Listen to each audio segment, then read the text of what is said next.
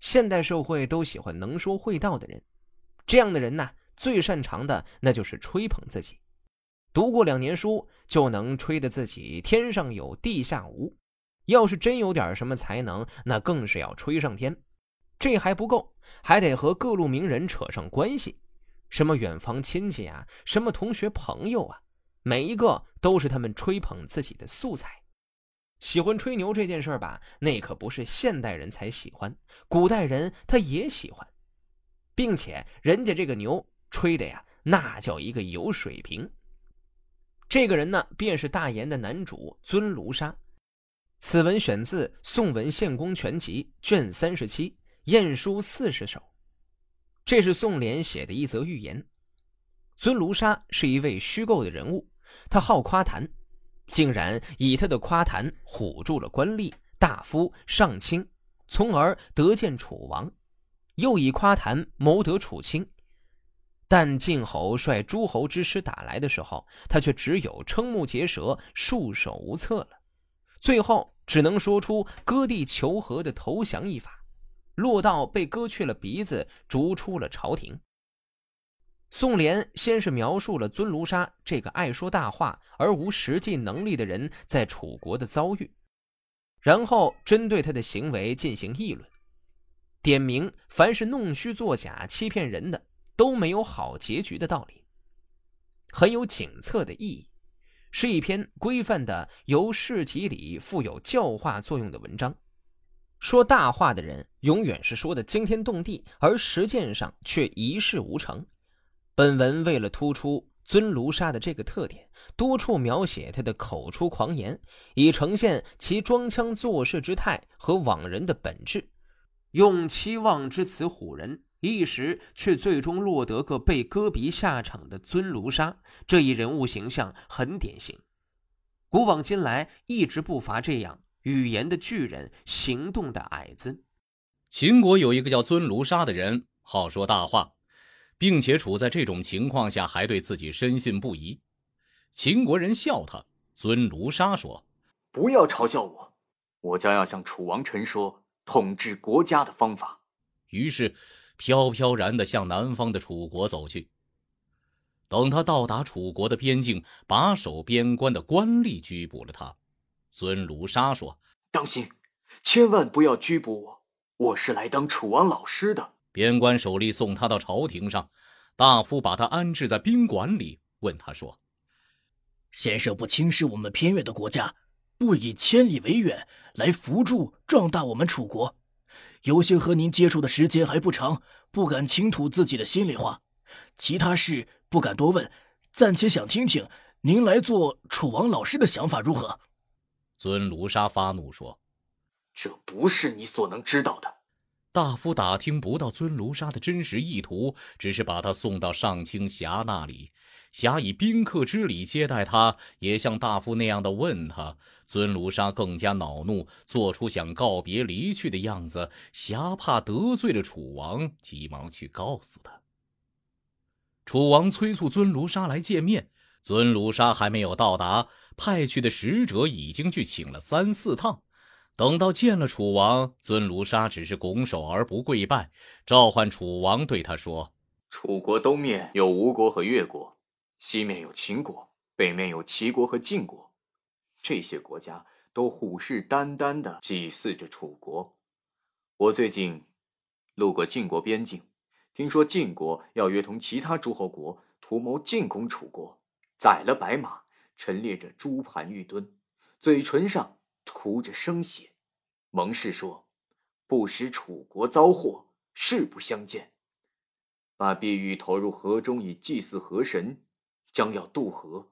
楚王，你还能安枕而睡吗？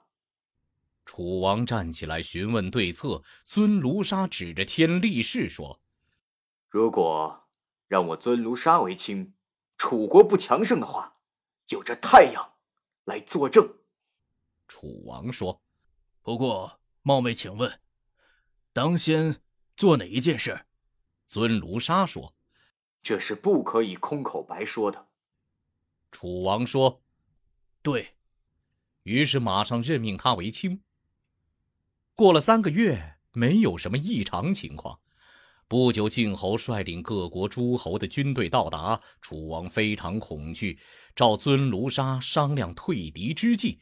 尊卢沙瞪大了眼睛，说不出话来，逼着他讲，他才说：“晋国的军队锐勇无比，替你楚王着想，最好的办法不如割地和晋国讲和。”楚王大怒，把尊卢沙关了三年，割掉鼻子才放了他。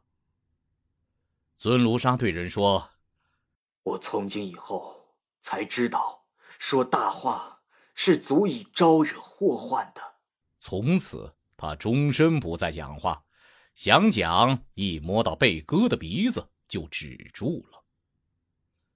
有才德的人说，战国的时候，读书人大多好说大话，不着边际。大概往往是想借助大话来设法寻求富贵，尊卢沙也就是其中的一人。如果晋国军队不马上到来，或许可以稍稍施展他的期望，而他没有多久就遭失败，这也是不幸的了。考察过去的事情，凡是弄虚作假、欺骗人的都没有好结局。这样看来，尊卢沙的割掉鼻子，并非是不幸，而是应当的。《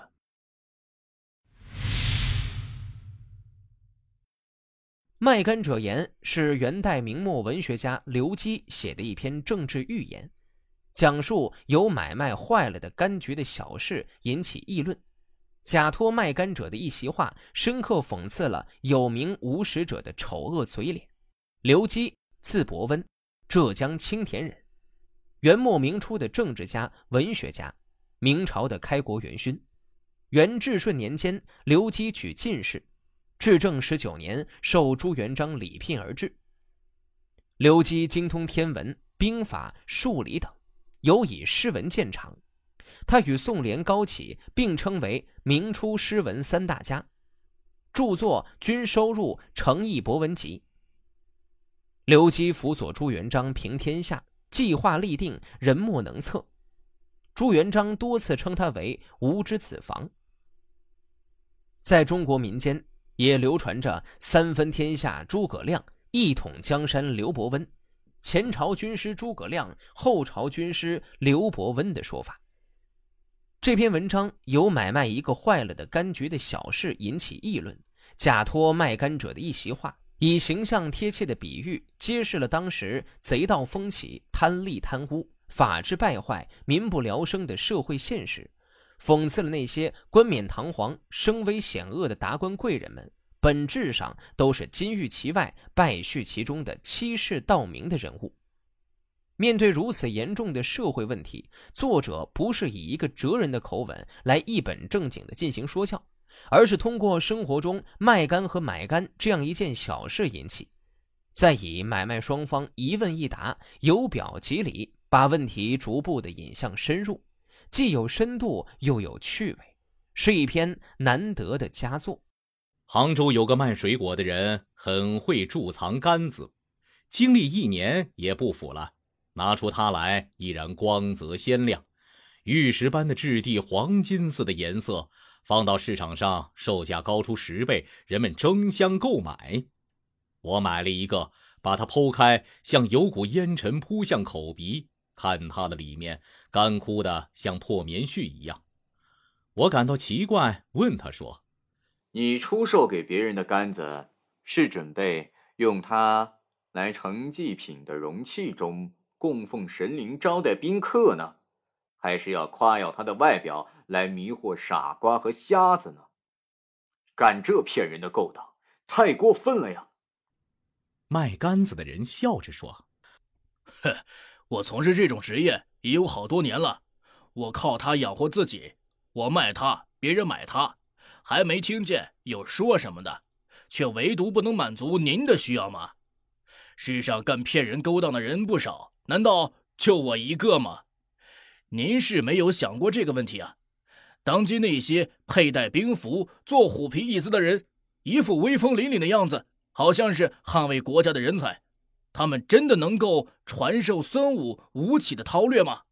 那些高高的戴着官帽、腰上拖着长长带子的人，一副神气活现的样子，好像是朝廷的重臣。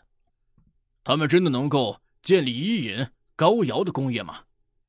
盗贼兴起却不知道抵挡，百姓贫困却不知道解救，官吏狡诈却不知道禁止，法度败坏却不知道整顿，白白的耗费国家仓库里的粮食却不知道羞耻。